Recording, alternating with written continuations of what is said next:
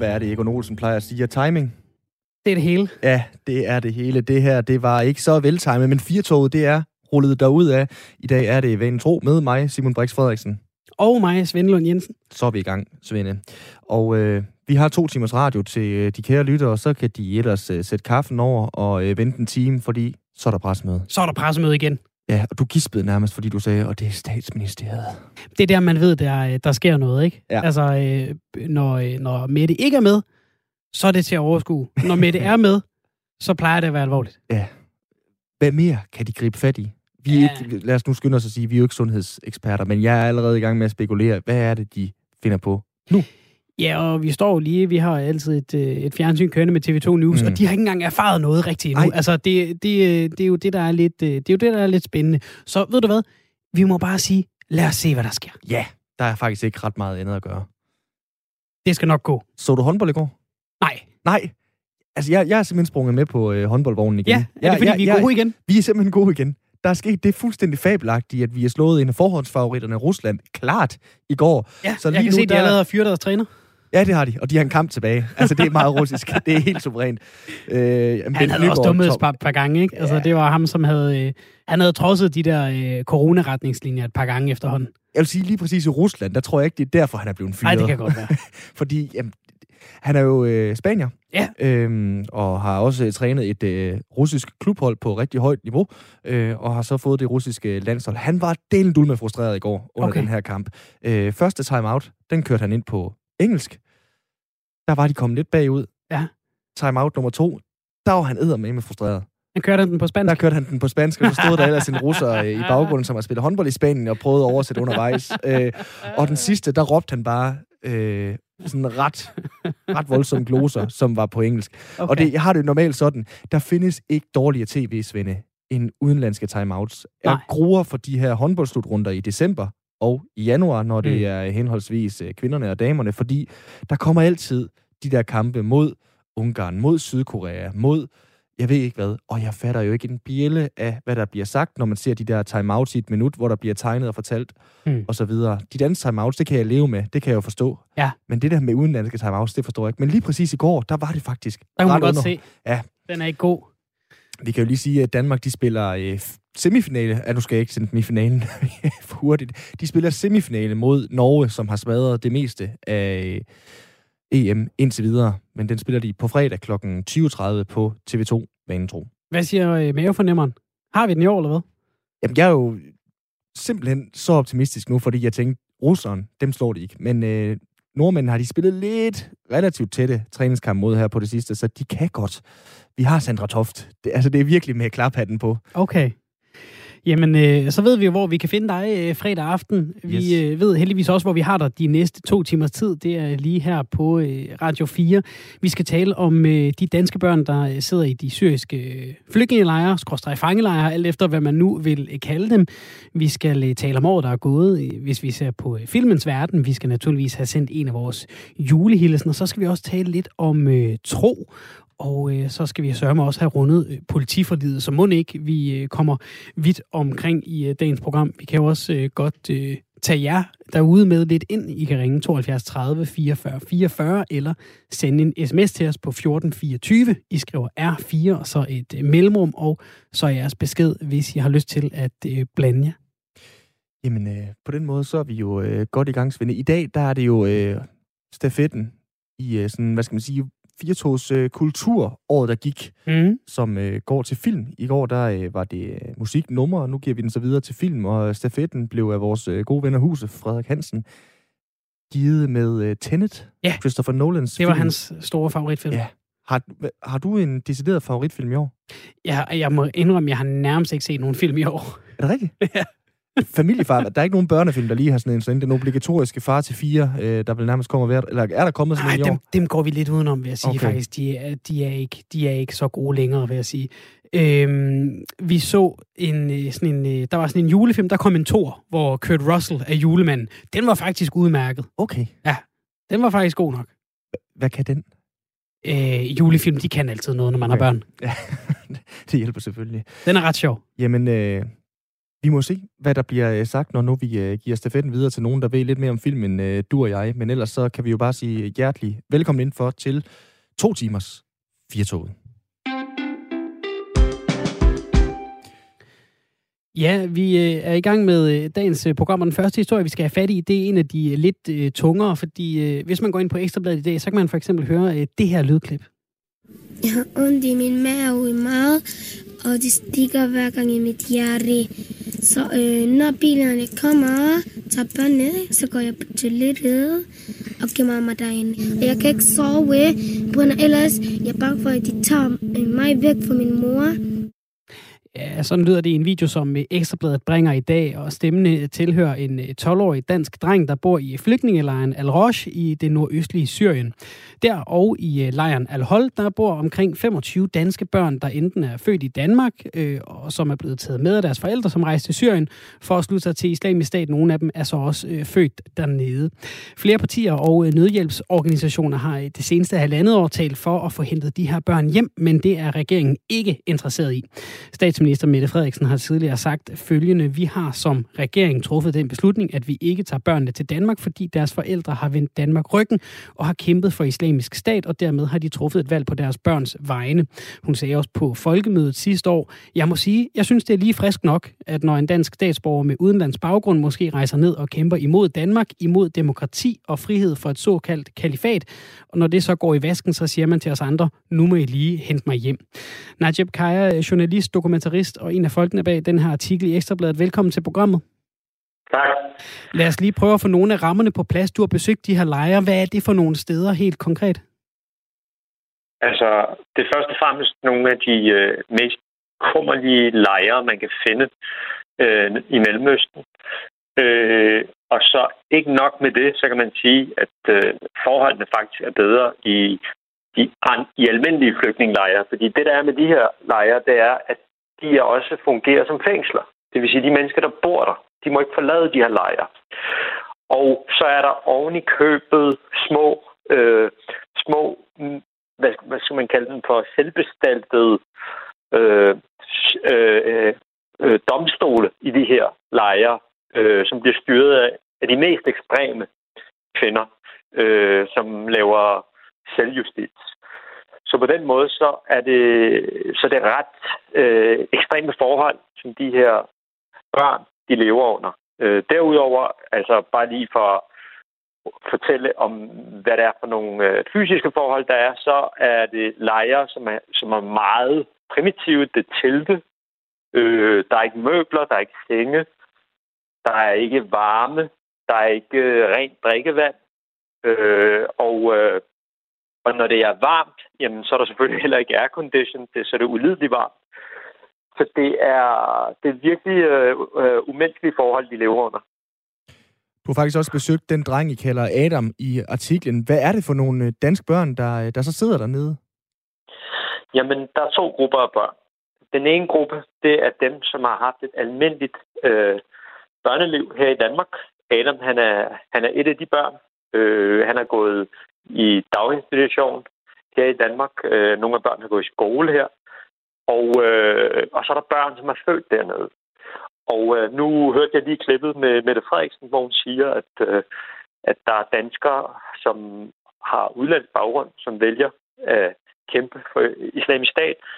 Øh, altså, der er danske statsborgere dernede, der har udenlandsk baggrund, men der er også danske statsborgere, altså som aldrig har været andet. Det vil sige, de er født i Danmark.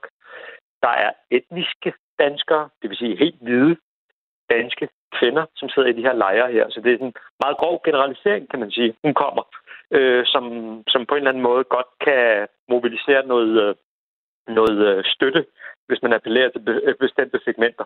Det er en meget nuanceret gruppe øh, af mennesker, som bor der. Ja, vi kan jo prøve at dykke lidt øh, ned i, i sådan også det lidt mere politiske aspekt lidt senere, øh, Najib. Men du er journalist, du, du er dokumentarist, og du, man kan sige, du lever jo af at skildre sådan nogle øh, miljøer her. Når du står som ganske almindelig dansk mand og kigger på de her børn, blandt andet Adam, som altså er med i, i artiklen, hvordan ser du så, de har det? Jamen, jeg har beskæftiget mig med krige og konflikter i mange år. Øh, snart to, altså i hvert fald snart to årtier. Og øh, jeg har set folk, der er traumatiseret, øh, og jeg har set, hvordan øh, altså, mennesker, øh, børn, de opfører sig. De har posttraumatisk stress. Og øh, for mig øh, var det helt tydeligt, øh, at nogle af de børn, som jeg mødte dernede, blandt andet Adam, er traumatiseret af det, de har oplevet.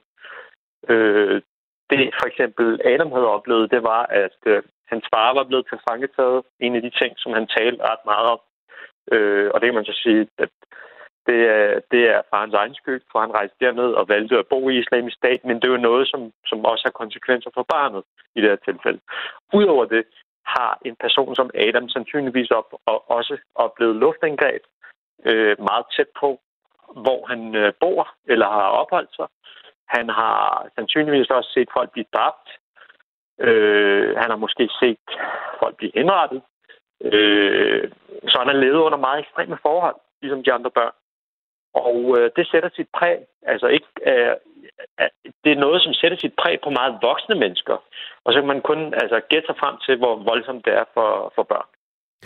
Og regeringen vil altså ikke hente de her børn hjem, fordi deres forældre har taget dem med hen til Islamisk Stat, og det er jo så nok det forhold, der mudrer det for, for mange her i Danmark. Altså, vi vil gerne hjælpe børn, men du ved, Islamisk Stat, det var nogle skidte kæle, dem vil vi helst ikke have noget med at gøre.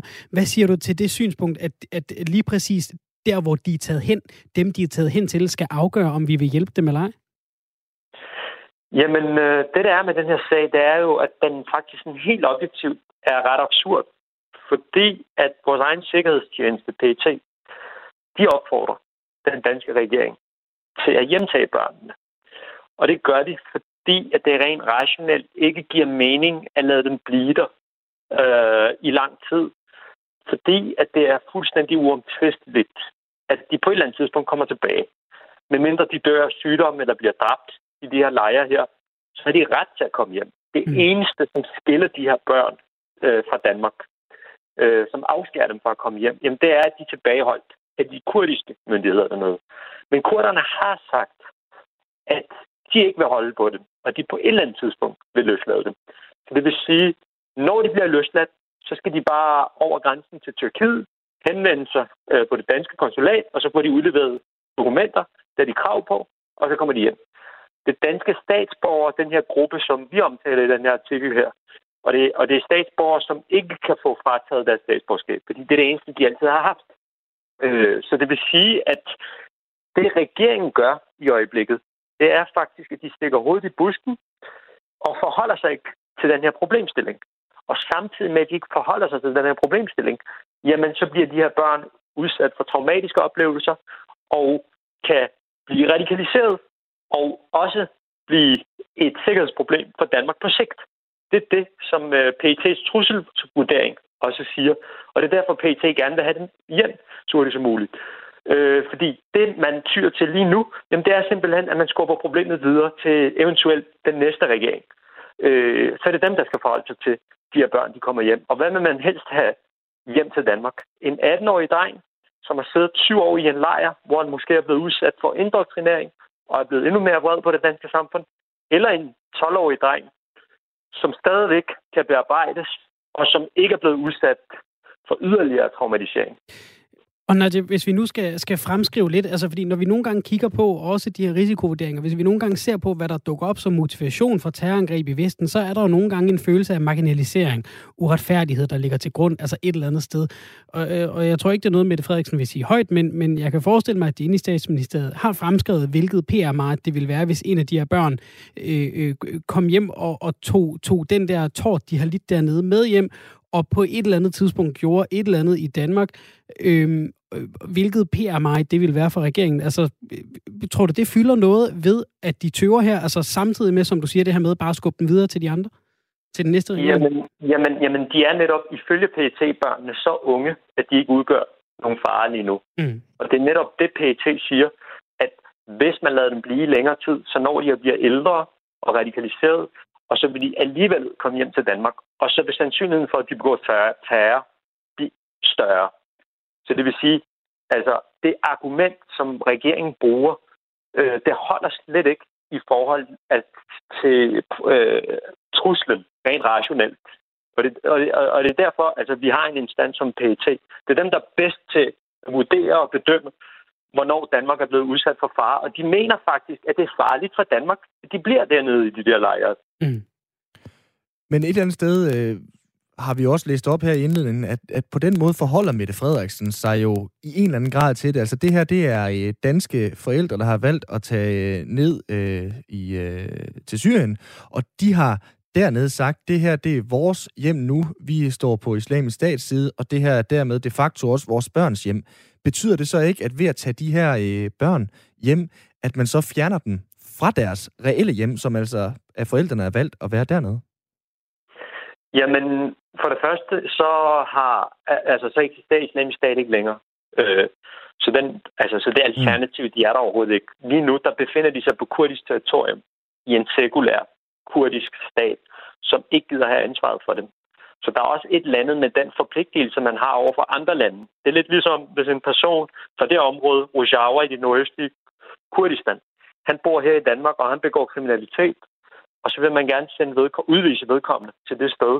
Jamen, så har man nogle øh, aftaler med, med, med nogle af de lande, som man har diplomatiske relationer med, med at man tager imod sine egne statsborgere. Her gør Danmark faktisk det, at man undgår det ansvar, man altså har for at tage sig af de borgere, som kurderne gerne vil udvise. Så det er faktisk ikke kun et spørgsmål om, hvorvidt hvad der er øh, sund fornuft, og hvad der er logisk at gøre i forhold til den sikkerhedstrussel, der er, og også i forhold til det ansvar, man har over for de danske børn, humanistiske principper for eksempel. Men det handler faktisk også om, hvordan man opfører sig over for lande, som man har, øh, altså som man prøver at, at have diplomatiske relationer med.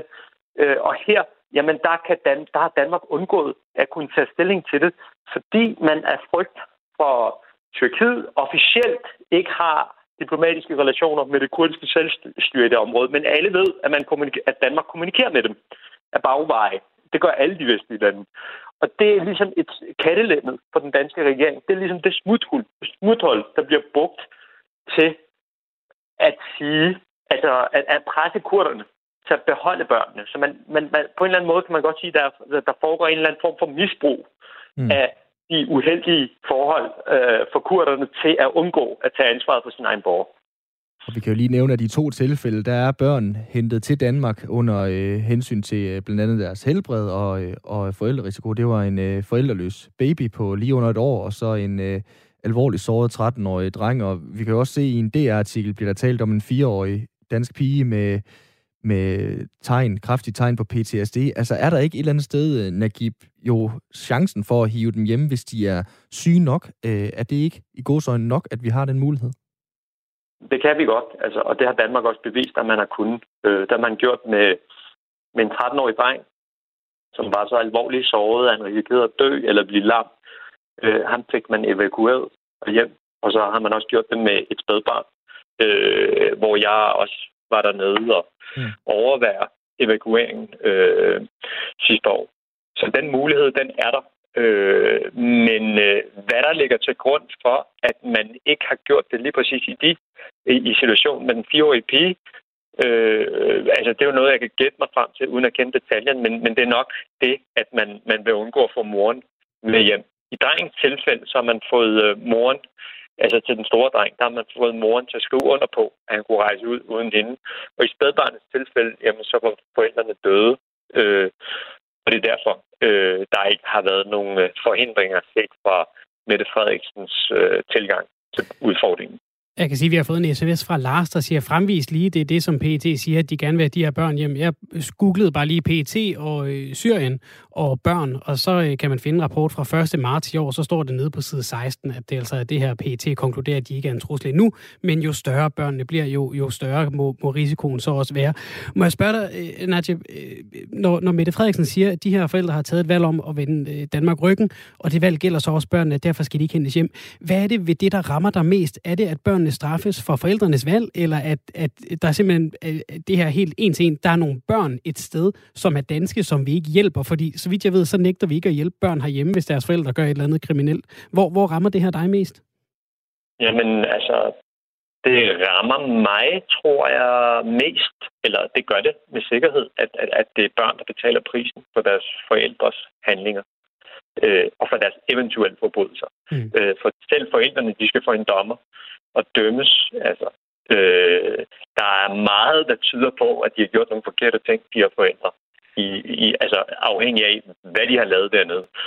Øh, der er forskellige kategorier også af krigsforbrydelser og terror og det ene og det andet. Men, øh, men, men det er det, at børnene i første omgang, som vi alle sammen ved, er uskyldige, øh, at de er placeret i nogle lejre, hvor man, hvor man slet ikke gider forholde sig til deres videre skæbne. Det er det, det, det, der rammer mig mest. Hvis vi nu skal tale rent praktisk, jeg ved, I også har været i kontakt med noget familie til de her børn i Danmark. Hvad burde vi så gøre med de her børn, når vi henter dem ud? Altså sidste år blev det muligt for Danmark at fratage det danske statsborgerskab for personer, der har tilsluttet sig terrororganisationer. Det vil sige, det kan måske gøre sig gældende for nogle af de her forældre, der har rejst til Syrien med deres børn.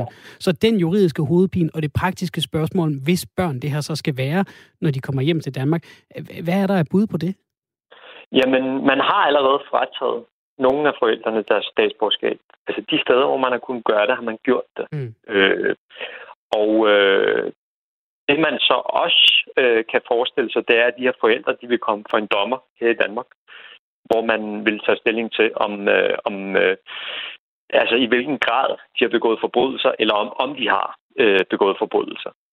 Øh, så Og, øh, og der vil de nok blive dømt, og, og børnene, vil, hvis de er store nok, jamen de vil, de vil, vil jeg gætte på, øh, få mulighed for at være hos, hos pårørende.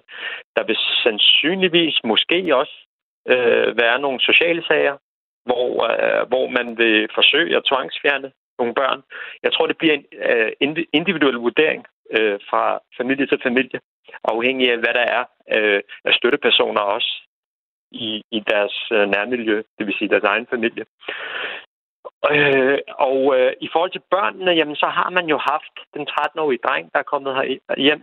Øh, hvad jeg hører af bagvej, det er, at han er blevet øh, godt integreret øh, i sit øh, i, i, i, i, i, i, altså det sted, hvor øh, han har familie, og han klarer sig okay. Og i forhold til den øh, spædbarnet, som, som, som, hvor jeg var med til evakuering, jamen der fortæller familien, øh, det er barnets moster, som har adopteret ham. Øh, der fortæller hun, at det går glimrende. Hun sender mig billeder af ham, og han, øh, han fungerer fint. Og man har også eksempler fra mange andre steder i verden, hvor øh, familien er den hjem, og hvor man har vurderet hver sag individuelt, både i forhold til retsforfølgelse, men også i forhold til det enkelte barn, hvordan, hvordan det her barn skulle integreres. Og der er masser af solstrålende historier. Men der er selvfølgelig nogle udfordringer på grund af de her traumer, de her børn har fået. Øh, men det er jo ikke anderledes end, end, end andre børn, som også har oplevet forfærdelige ting. Vi må se, hvornår nogle af de her cirka femogtyve børn i de her fangelejre bliver syge nok til, at Danmark vil hente dem hjem. Mange tak, mange tak til dig, Najib Kjær. Den her artikel, I har haft i dag på Ekstrabladet, det er altså den første i serien Mettes uønskede børn. Tak for snakken. Selv tak. Uha. Uanset hvor man står og være politisk og sådan, hvad skal man sige, menneskeligt, Svend, jeg kan godt mærke, jeg har næsten lige brug for fem sekunder til lige at trække vejret, når man hører om børn, der har det sådan. Børn, der ikke har det godt, det er jo noget af det værste, man kan forestille sig. Ja, og jeg er ikke engang øh, familiefar. Nå. Vi skal til noget ganske, ganske andet. Ja, vi har gang i en stafet for at få rundet året af. Det er en sammensmeltning af to klassiske discipliner. Lidt året, der gik, og lidt stafet, hvor en giver depechen videre til en anden. I går, der talte vi musik. Dan Rachlin anbefalede Scarlet Pleasures What a Life som årets nummer. Frederik Hansen, en god ven af programmet og vært her på kanalen på Stusgade, anbefalede Stephen Malkmus' album Traditional Techniques som det, man skal høre fra tyve tyve.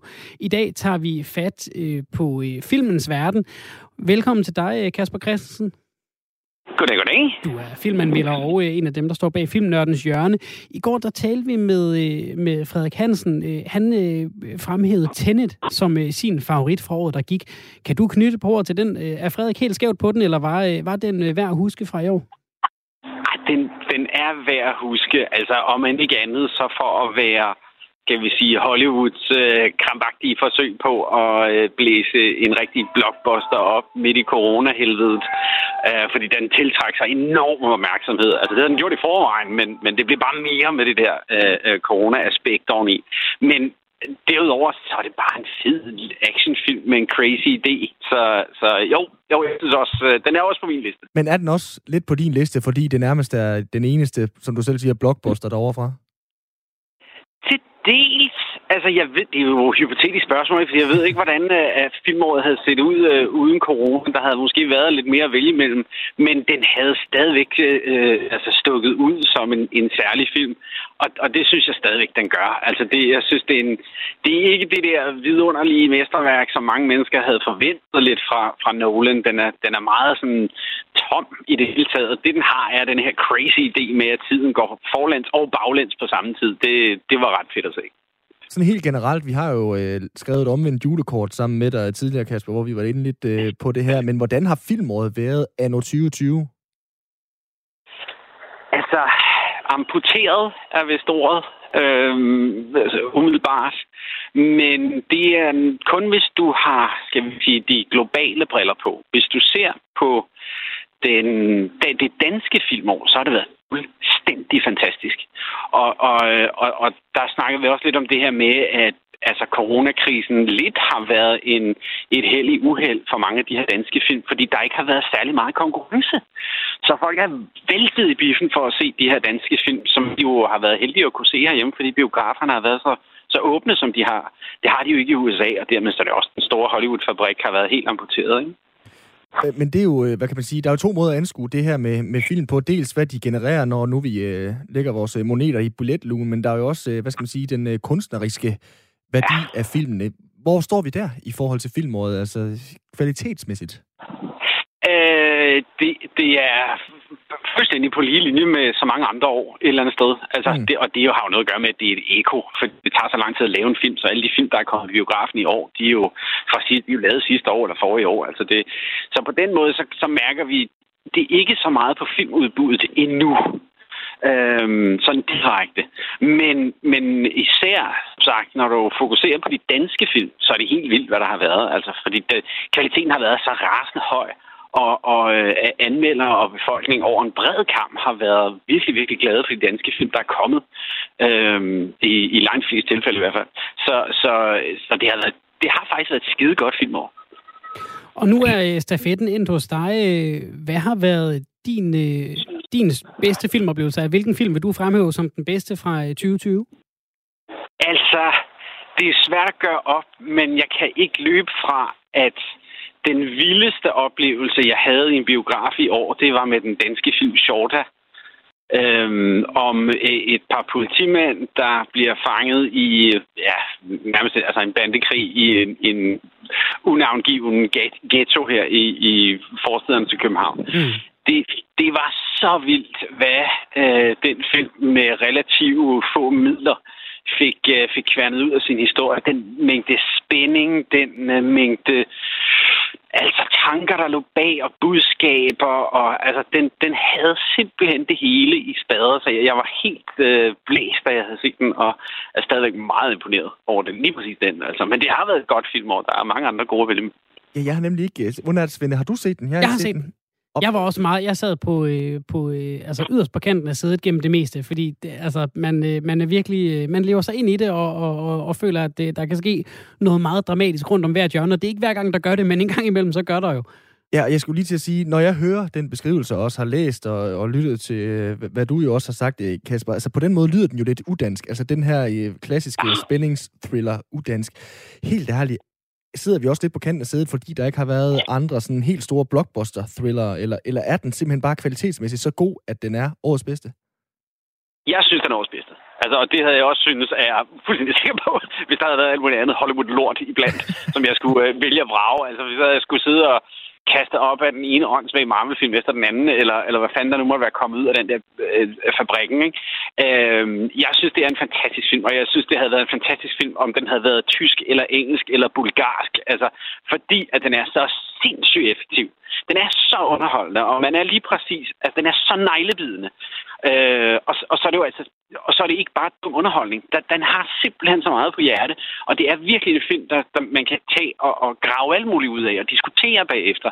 Og det er virkelig sjældent, at de to ting går hånd i hånd i en biograffilm. Og det gør den altså i Shorta. Så derfor så det, må det være min, min års. Er der noget, Kasper? Den har også fået en, en lille smule kritik, den her film, for filmplakaten og for øh, noget, noget øh, skildringen af, af, af, af politiet, og hvem der er helten, og hvem der er skurken, og så videre. Er det noget, der rammer? Altså, det sker jo for, for mange film efterhånden, at, at så kommer der et eller andet backlash hurtigere og hurtigere, efter filmene bliver udgivet. Rykker det ved dig, eller gør det ikke noget her? Øh, intet. Altså, øh, overhovedet intet. Øh, det er øh, naturligt, at en film, der omhandler lige præcis politi og øh, ghetto-gangster og måden, som minoriteter bliver repræsenteret på i dansk film osv., det er fuldstændig naturligt, at der kommer noget, noget, noget snak om det bagefter og noget kritik af det. Men, men, men altså helt personligt synes jeg måske ikke, der er så meget hold i det specifikt i den øh, film. Men igen, det kommer an på, hvilke briller du ser den med. Mm. Altså, og jeg ser den jo enormt meget med, med, med biografbrillerne på. Og filmhåndværket. Altså, prøver, ja, nemlig ikke at prøve både at hånd, altså, vurdere håndværk og så videre, og så bare sådan en underholdningsfaktor. Øh, så for mig havde den sgu det hele. Altså, det er, jo, det er jo selvfølgelig bøvlet at spå, og derfor kan det også være bøvlet at stille dig det her øh, spørgsmål, Kasper. Men kommer den til at stå, tror du, når vi om ti år kigger tilbage, øh, som ligesom et, øh, om, om ikke et hovedværk i dansk film, men så i hvert fald sådan et, øh, et punkt, som vi øh, vil tænke tilbage på. Lige præcis her, der, der står den som kardinalpunktet i, øh, hvad ved jeg, i dansk øh, thriller-historie. Ja, yeah. Altså det vil jeg godt våge pelsen at sige, fordi der er simpelthen så få af denne her slags film, som overhovedet bliver lavet, og, og endnu færre, som rent faktisk fungerer på det plan, som Shorta gør. Og, og det er jo også en af årsagerne til, at jeg var så øh, tæskevild med den, da den dukkede op, og jeg larmede alt, hvad jeg kunne, for at folk skulle ud og se den. Hvilket jeg også gjorde, fordi der var ikke andet at gå ind og se. Men, men det, det, altså, den havde simpelthen så mange ting, som jeg synes var, var værd at, at sætte pris på. Og det, og det er altså lidt unikt. Og den er også unik, når man ser på, hvilke andre film det er, der er kommet i år. Fordi vi har en tendens til herhjemme at lave film, der centrerer sig meget om det dramatiske og hviler på skuespillerne. Det psykologiske film.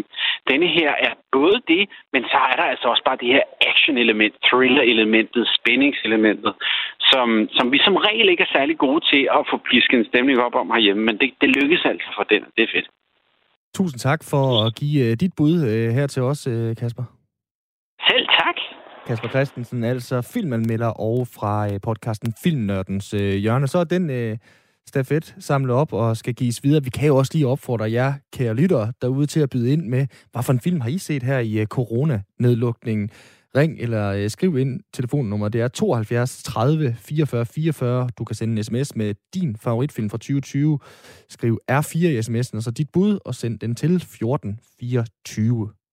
Og så skal vi jo øh, have videre i øh, stafetten, fordi den næste, der løber med i vores øh, lille kulturstafet, det er dig, Maria Monsen. Velkommen til programmet. Tusind tak for det. Tak fordi jeg må være med. Selvfølgelig. Du er film- og kulturjournalist på Danmarks Radio. Vi har lige talt med Casper Christensen, der fremhævede Shorta. Hvor ligger den for ja. dig?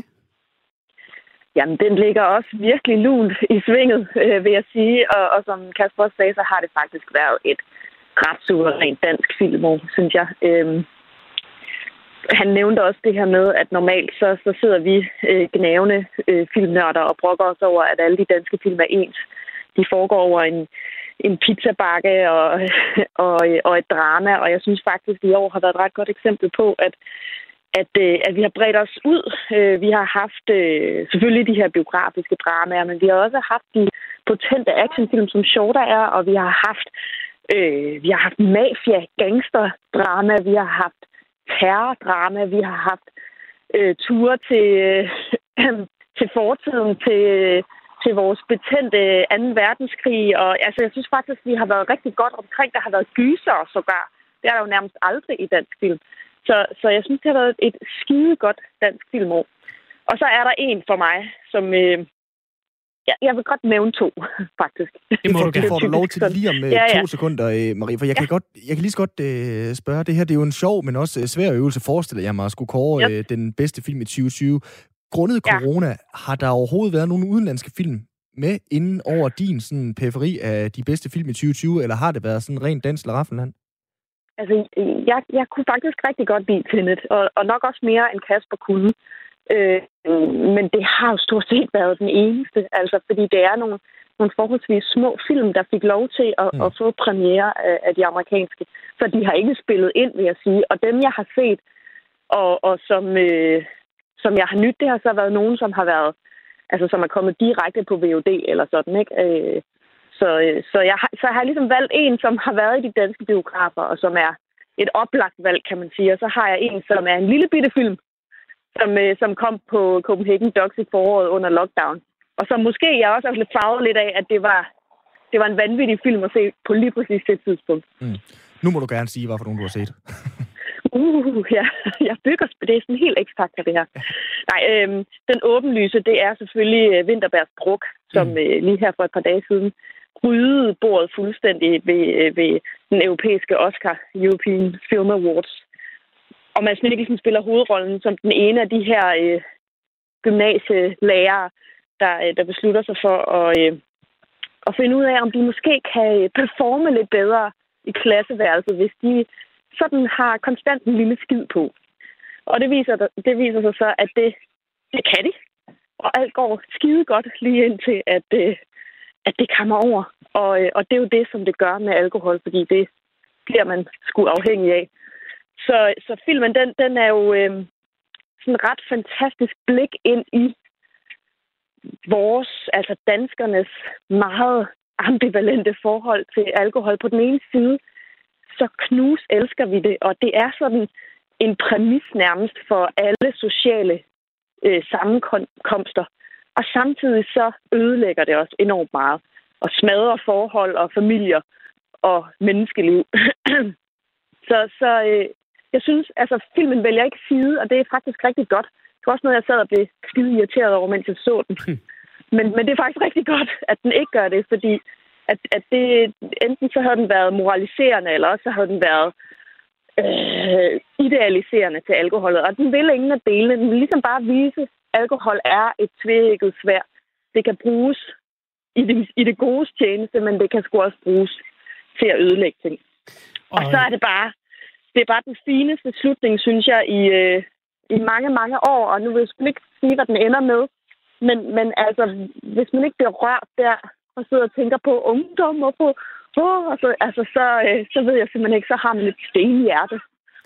Og nu øh, kan man jo selvfølgelig ikke øh, fare ind i biografen og, øh, og se den her nu, fordi det er jo ikke noget af det, der har åbent P E T i, i Danmark. Hvis man ikke har nået at se den i biografen sammen med de øh, otte hundrede tusind danskere, der allerede har set den, hvor meget går man så glip af ved at se den på sofaen derhjemme? Øh, jamen lige præcis den synes jeg faktisk ikke. Det gør så meget, at man ser hjemme på skærmen. Der er jo nogle film, som, sådan en som Tenet, for eksempel, vil jeg sige. Det er sgu ærgerligt, at man ikke har nået at fange den i, i biffen, fordi den kræver ligesom et stort lærred og fed lyd og sådan. Men den her, det, det er jo sådan en, det er en snakkefilm, øh, og, og også en, en, en meget morsom film, og den kan man sagtens, den kan man sagtens tage på en mindre skærm, synes jeg. Så, så der behøver man ikke at føle, at man er gået glip af årets biografoplevelse i hvert fald. Maria, prøv lige at tage de øh, antropologiske briller på, fordi du var jo selv inde på det her med, at den har jo ryddet bordet ved den europæiske Oscar, European Film Awards, og samtidig siger du, at den er jo ja. meget dansk i dens måde at gribe alkohol og vores alkoholkultur an på. Hvad er det, ja. som den så kan i udlandet, siden de også øh, ja, applauderer den fra en bred side? Jamen, altså, jeg, jeg tror, at altså, udover at sådan det nordiske som stil og tema er sådan stadigvæk ret hot, så tror jeg også, at At, øh, at den på sådan en meget stilfærdig facon øh, også øh, fortæller om alle mulige andre, der måske ikke handler om, om alkohol som sådan, men, men om alle mulige andre øh, øh, substanser, var jeg lige ved at sige, som kan bruges i det gode og i det dårlige tjeneste. Og, og jeg tror egentlig, at, at hvis man ser, hvis man ser på, på filmen sådan med... Jamen, det ved jeg ikke. Det kan være andre europæiske øjne eller amerikanske øjne. Jamen, så er det sådan en ret subtil og meget sådan øh, balanceret, nuanceret blik på, hvordan man også kan se på noget, der både kan være godt og skidt. Så derfor så tror jeg bare, at den egentlig sådan er en, nå gud ja, de der danskere, de er sgu også, så, de, de er jo på en eller anden måde så frie, men samtidig så, så ved de faktisk også godt, at det er noget lort, det her, eller kan være det, ikke?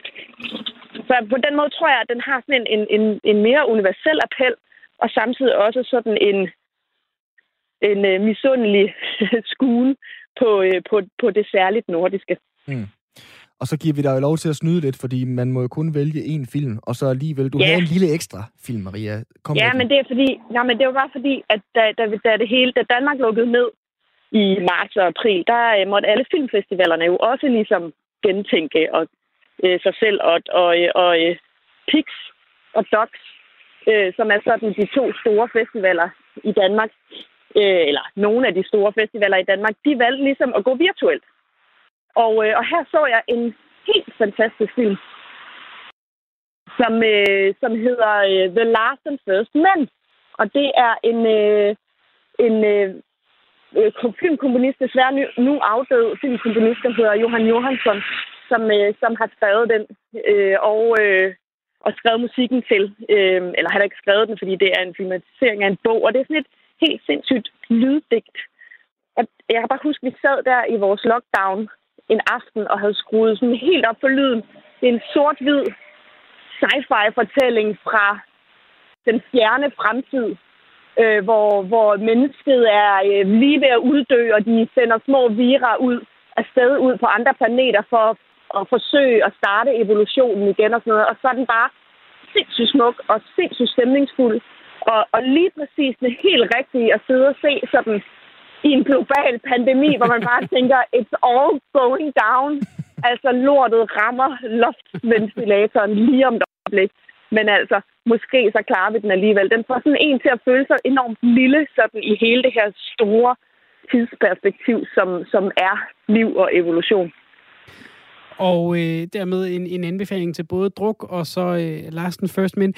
Så skal stafetten jo så videre efter dig. I morgen der er det de tv-seriekyndige, der øh, gæster programmet. Det er jo næsten overflødigt at spørge nogen i tyve tyve, om de har fået set bare et afsnit af en ja. tv-serie. Er der noget, der har fanget dig lidt ekstra i år, øh, Maria Monsen? Ja, men øh, ja, jeg er faktisk øh, jeg er ret glad for The Mandalorian, som ja. kører på Disney plus. Det, det var stort set derfor, jeg... Øh, Jeg, øh, jeg endte med at, at købe et abonnement til Disney plus, vil jeg sige. En anbefaling af The Mandalorian fra Maria Monsen. Ja. Tusind tak for, at du var ja. med her. Det var så lidt. Film- og øh, kulturjournalist på øh, Danmarks Radio. Der er altså øh, nogle gode bud til, hvis man lige skal grave sig lidt ned i juleferien. Det må vi sige. Jeg kan har, se, har at, du set øh, Druk? Nej, jeg har ikke set den. Jeg kan se, at Blockbuster har sendt en pressemeddelelse ud her i øh, går, at øh, man kan simpelthen købe den fra den femogtyvende december. Så kan man lige få den med i sofaen, eller så kan man leje den fra sidst i ja. januar. Åh, oh, det kunne jeg godt lide. Jeg har set den. Ja. Og øh, jeg må jo bare... Øh, det er så nemt at give øh, vores øh, kilder ret, der ved noget om film. Mm. Under, det er en fantastisk slutning, og det er en ja. fantastisk lille, stor film. Den kan... Øh, virkelig noget, også nu snakker vi med Dan Racklin i går, den kan også noget med musikken, og den måde, den bruger øh, Scarlet Pleasures øh, sang på, uden det bliver sådan øh, pop-agtigt søgt, og, mm. øh, og så spiller de bare øh, Jamen, jeg glæder mig til, at, øh, til at se den. Skuespilleren der. Netop den der dobbelthed, der den har, jeg kan huske det, jeg skulle sådan overbevise min far om det på et tidspunkt, han øh, havde den der øh, lidt, jamen forherlig, at den ikke bare øh, druk. Og nej, det gør den ikke. Den har den der øh, tveægge sværd, som Maria, hun også nævnte. En anbefaling fra både Maria Monsen og øh, fra dig, Simon. Og med det, så skal vi øh, videre til dagens omvendte julekort.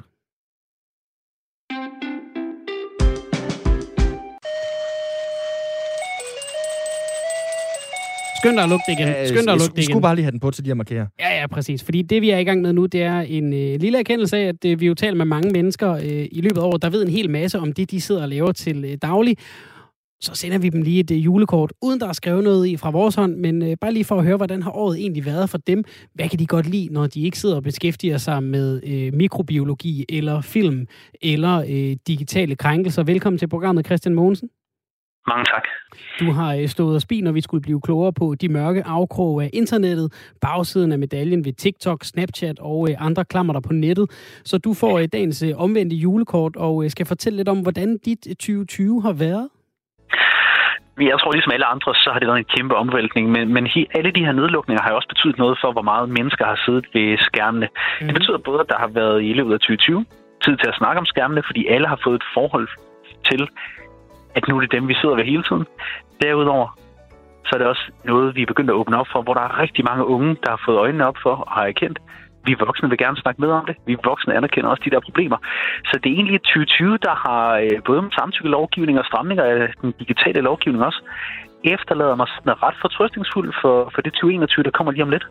Ja, for er vi blevet bedre eller dårligere til, at vi nu har brugt nettet så meget, som netop tyve tyve har indbudt til? Altså, jeg tror, vi har tilløbet til at blive bedre. Det virker lidt som om, at øh, jo mere tid vi bruger på det, jo flere fuck-ups laver vi. Men det betyder også, at vi får øjnene op for det og begynder at kunne kigge frem imod nogle løsninger. Jeg synes, at de andre, ligesom mig i mit felt, også begynder at... Øh, vi begynder at kunne slippe for at skulle minde politikerne om, at der er et problem. Nu begynder vi også at kunne løse det. Det, er, det synes jeg er gode takter. Det kører. Jeg kan jo godt nogle gange, når jeg kommer hjem fra arbejde, så har jeg brug for at tage ud og spille noget paddeltennis med nogle venner, eller løbe en tur, eller et eller andet. Og jeg ja, tænker, at, at det må du i høj grad også have brug for. Altså, når du sidder og ser på nogle af de ting, du ser, altså nogle af de sager, der kommer hen over dit bord, de er jo ret grelle. Hvad gør du for at, at rydde hovedet og øjnene for det, du falder over i løbet af sådan en dag? Der er lidt det, forskellige det er ikke veje dag, til. Det er helt slemt, men, men, men hvad, hvad, hvad gør du for at få det, få det lidt på afstand? Jamen, det er rigtigt, og jeg, jeg har brug for sådan aktivt at få, på, øh, få det på afstand. Lige nu, da min kæreste og jeg er i gang med at øh, sætte et hus i stand, så jeg øh, er helt sådan urmenneskeligt, så går jeg og river nogle væg ned og klasker nogle ting op på væggene, og det, øh, det hjælper at få det lidt ud af kroppen. Nej, det er godt. Kan du det, skulle jeg lige til at sige, øh, og sagde nej. Det også. Men altså, er du, nej, er du nej, god til nej. Det her? Fordi jeg har ti tommelfingre og kan intet af det der, men vil så gerne ønske, at jeg kunne, nej, men gider altså, ikke jeg, det. Gang. Jeg er udstyret med en øh, samling bløde akademikerfingre, som ikke kan nogen af de her ting, men jeg kan godt vælte den væk. Altså, der, øh, der skal ikke så meget til, men øh, alt det lidt mere organiseret, det får, det får håndværkerne lov til. Det skal jeg ikke nyde noget af. Hvad bruger du øh, sådan ellers øh, tiden på i forhold? Altså, går du og tjekker øh, håndværkerne over skulderen for at blive lidt øh, klogere på det, eller øh, går du så direkte ind på øh, kontoret og så går i gang med dit arbejde igen? Jamen, jeg prøver da at lære et og andet, når der nu er øh, nogen, som er så dygtig til noget, der render rundt hjemme ved mig hver dag. Men ellers, det der, det der deler tiden, det er at få, få arbejdskalenderen på plads i det her sådan ret skiftelige tyve tyve og få alle aftalerne til at hænge sammen. Og så sørger jeg for også en gang imellem at prøve at komme lidt ned i gear. Altså, fitnesscenteret er lukket, så det er de gamle løbesko, der er fundet frem, og så øh, prøver jeg at få slidt dem lidt ned. Og for at det ikke skulle være nok med, med det, du ellers går og laver, som du fortæller, der har været masser at tage fat på. Jo mere vi sidder foran skærmene, jo flere, øh, hvad kan man sige, jo flere muligheder giver det, men jo flere problemer kan det også give. Du har også kastet den i kampen for at øh, få mændene med i ligestillingskampen på i sådan et, et MeToo to punkt nul år. Øh, hvor meget ja, tror du, det kommer til at fylde i dit øh, tyve enogtyve? Jeg håber på, at det kommer til at fylde lige så meget, som det har gjort her af slutspanden i tyve tyve. Det, det har fyldt meget. Der har været rigtig god opmærksomhed på, øh, på vores lille projekt, Dansk Mandesamfund. Øhm, så jeg håber, at tyve enogtyve bliver året, hvor vi sådan begynder at skulle stoppe med at forklare, hvorfor det er vigtigt, at mænd også blander sig i ligestillingskampen, og egentlig bare kan få flere mænd til at sidde med ved bordet, hvor vi snakker om ligestilling og snakker om, øh, om hvordan vi egentlig har det. Christian, med et øh, husprojekt, så øh, forestiller jeg mig jo ikke, at det måske er hjemme, I skal holde øh, jul, eller hvad? Skal I holde jul i flytterod, eller hvad gør I? Nej, vi tager, vi tager ud til mine forældre ude på landet, og, øh, og, set, øh, og har vores lille coronaboble med, en, med fire mennesker derude. Og øh, ude hos forældre ude på landet, det lyder som en øh, dejlig traditionel jul, eller hvad? hvad? Hvad skal I spise? Hvad skal I drikke? Er det, er det som vi kender den? Det, det skal være helt ligesom det plejer at være de andre år. Altså, det er... Jeg har været så brug for en krog af normalhed i det her tyve tyve, så det mm. bliver både mand og flæskesteg, og så bliver det med verdens bedste brune kartofler fra min mors pande. Ej, hvad er hendes trik? Jeg ved det ikke. Altså, det er på samme måde, som jeg går og kigger håndværkerne over skulderen hjemme, så jeg gør nøjagtigt det samme med hende. Jeg kan ikke lure den. Det må, det må ligge i håndledet. Udover de brune kartofler, har du så et uh, særligt stort ønske til, hvad der ligger under træet med dit navn på? Altså, jeg er næsten derude, hvor det kun er håndværksting eller færdigsamlede møbler til, til der måske står for et eller andet tidspunkt. Eller bare mere fritid. Det har, det har skortet lidt på den her det sidste stykke tid.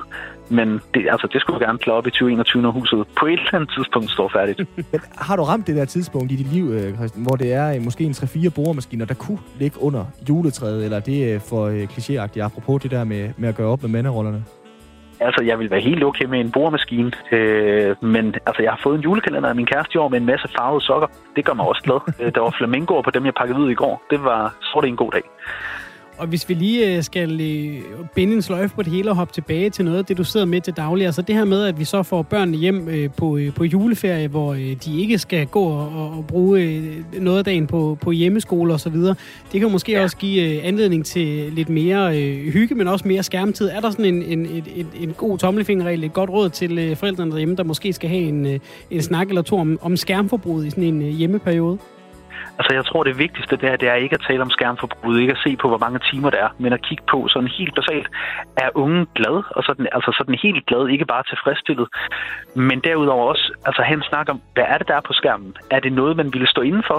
Ikke bare med sådan en, en boomer-agtig misforståelse af, at man synes, det er fjollet og, øh, at se onkel Rej eller et eller andet, men er der nogle, hvad skal vi kalde det, kognitive eller sociale kalorier i det, der ruller over skærmen, eller er det bare femten timers kattevideoer i døgnet? Mm. Han snakker om, hvad der er på skærmen, i stedet for, hvor meget den er tændt. Så tror jeg, man er langt. Og hvis vi skal se på, hvad der er på skærmen, hvad, hvad er så med dine øjne det mest spændende, når vi kigger frem i, i tyve enogtyve? Altså, hvad der, hvad der kommer på skærmen. Jeg ja, glæder altså, mig jo til at ja. få... Altså, jeg, jeg er jo gamernørd hele vejen ind i... Øh, i alle kroge af min sjæl, så jeg glæder mig til at få tid til at sætte mig ned med, med den nye PlayStation fem, som på et eller andet tidspunkt kommer på hylderne, og, øh, og spille Demon's Souls igen. Okay, stærkt. Men øh, du skal have god fornøjelse med husprojektet, så håber jeg, der bliver tid til øh, lidt øh, PlayStation i øh, de sene timer også. Tusind tak, øh, Christian Mogensen, for at være med her, og for at du har været med i løbet af året. Må ikke vi tales ved i øh, tyve enogtyve også? Det håber jeg. Ha' en god jul. Tak ja, i lige måde. Og således kom vi altså igennem øh, dagens julekort også. Vi gør det lige et øh, par gange mere, inden vi går på øh, juleferie. Og, øh, og altid ret at, øh, at tale med nogle af dem, vi øh, taler med i løbet af året, som jo bliver meget øh, faglige på det, de laver. Også lige hør, der er faktisk et menneske bagved, ikke? Ja, vi kommer vidt omkring med den. Altså, det er jo det, vi også husker. Nu får vi lige pludselig en øh, begavet herre som Christian til at fortælle, at øh, hans øh, guilty pleasure, det er altså at spille øh, skydespil på en PlayStation. Ja, du kunne høre, den kom sent, ikke? Vi skulle ja. blive spurgt mange gange, hvad laver den? Om jeg går og rydder op i et hus, og slår en væg ned, og så videre, og så kan jeg godt lide at løbe, og til allersidst, jeg, jeg skal have en PlayStation fem. Det er rigtigt. Åh, oh, PlayStation fem. Ja, jamen, øh, altså jeg kan godt mærke, Svende, den her sådan time, det var godt lige at slutte af med lidt øh, jul. Jeg kan også se, øh, at, øh, at det har fyldt noget ude på sms'en, det her øh, første take, vi havde med Najib Kjær og, øh, og børnene i, øh, i Syrien, det kan jeg godt mærke, øh, det har jeg egentlig lige lyst til at øh, sige, det har gjort indtryk. Mm. Både på den ene eller anden måde. Jeg skal lige, øh, jeg skal lige sluge den på en eller anden måde. Så øh, når vi er tilbage efter øh, nyhederne på Radio fire, så øh, satser jeg på, at jeg lidt over begiver igen. Ja, jamen, det er da fint. Hvad er det, der rammer dig? Det, det, det handler om børn, og det ja. kan måske... Jeg ved ikke, om det er mærkeligt, når nu jeg ikke er øh, familiefar, som øh, du for eksempel er, men der er bare et eller andet øh, over det billede, der bliver, øh, der bliver malet dernede fra øh, af børn i, i, i teltlejre. Og, øh, altså, det er jo på en eller anden måde, det her ord, øh, radikaliseret, øh, er jo sådan et øh, akademikeragtigt ord, øh, men på en eller anden måde blev det lige præcis her konkret for mig, hvad det egentlig er, der er på spil, når nogen bliver radikaliseret. Mm. Øhm, altså, de tager jo skade, og det er jo det her, hvor den bliver svær at, at definere, synes jeg. Øhm, ja. Jeg kan jo se, nu fortalte Najib Kjær også om, omkring nogle af forholdene nede i de her flygtninge-fangelejre i, i Syrien. Og, og, og jeg kan se, at i august-september, der er noget corona også dernede. Super gode forhold for sådan en virus øh, i sådan et øh, i sådan en fangelejr med med tres tusind mennesker, ikke? Au. Hvor øh, hvor øh, der måske ikke er de største muligheder for øh, at spritte af og holde afstand og øh, og, og gøre rent og så videre.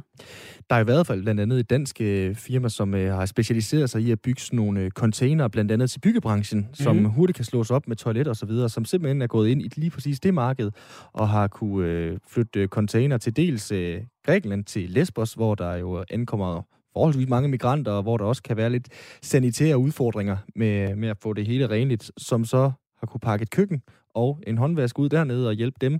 Og så har tanken egentlig været, så kan vi bare pakke det sammen igen, nærmest som øh, man pakker øh, IKEA-ting øh, mm. ud, og så flytter man det lidt længere sydpå til for eksempel Syrien, og så øh, hjælper dernede. Det lyder næsten som øh, de danske øh, nærstationer, nærpolitistationer. Ja. Der kan vi tale lidt om det, noget af det, vi skal tale om i næste time, fordi der er landet et øh, politiforlig. Vi øh, begyndte jo at lukke de danske nærpolitistationer for nogle år siden, for i stedet at have de her mobile politistationer, der kan komme mere rundt. Så har vi fundet ud af, det var måske ikke en super god idé alligevel, så nu øh, laver vi det om, ligesom vi også skal have rejseholdet tilbage. Det er noget af det, vi taler om i øh, næste time. Du lytter til Firetoget på Radio fire. Om øh, et ganske kort øjeblik, så får du et nyhedsoverblik. Husk, at du kan ringe ind til os syv to tredive fireogfyrre fireogfyrre. Du kan også sende os en sms på fjorten fireogtyve. Du skriver R fire og et mellemrum, og så din øh, besked. Jeg kan sige, at vi i næste time af programmet, udover at tale om øh, politiforlig, også skal tale om øh, Casper Christensen blandt andet, og hans øh, nyfundne tro. Det og meget mere i anden time af Firtoget. Her får du et nyhedsoverblik med Henrik Møring. Klokken er seksten.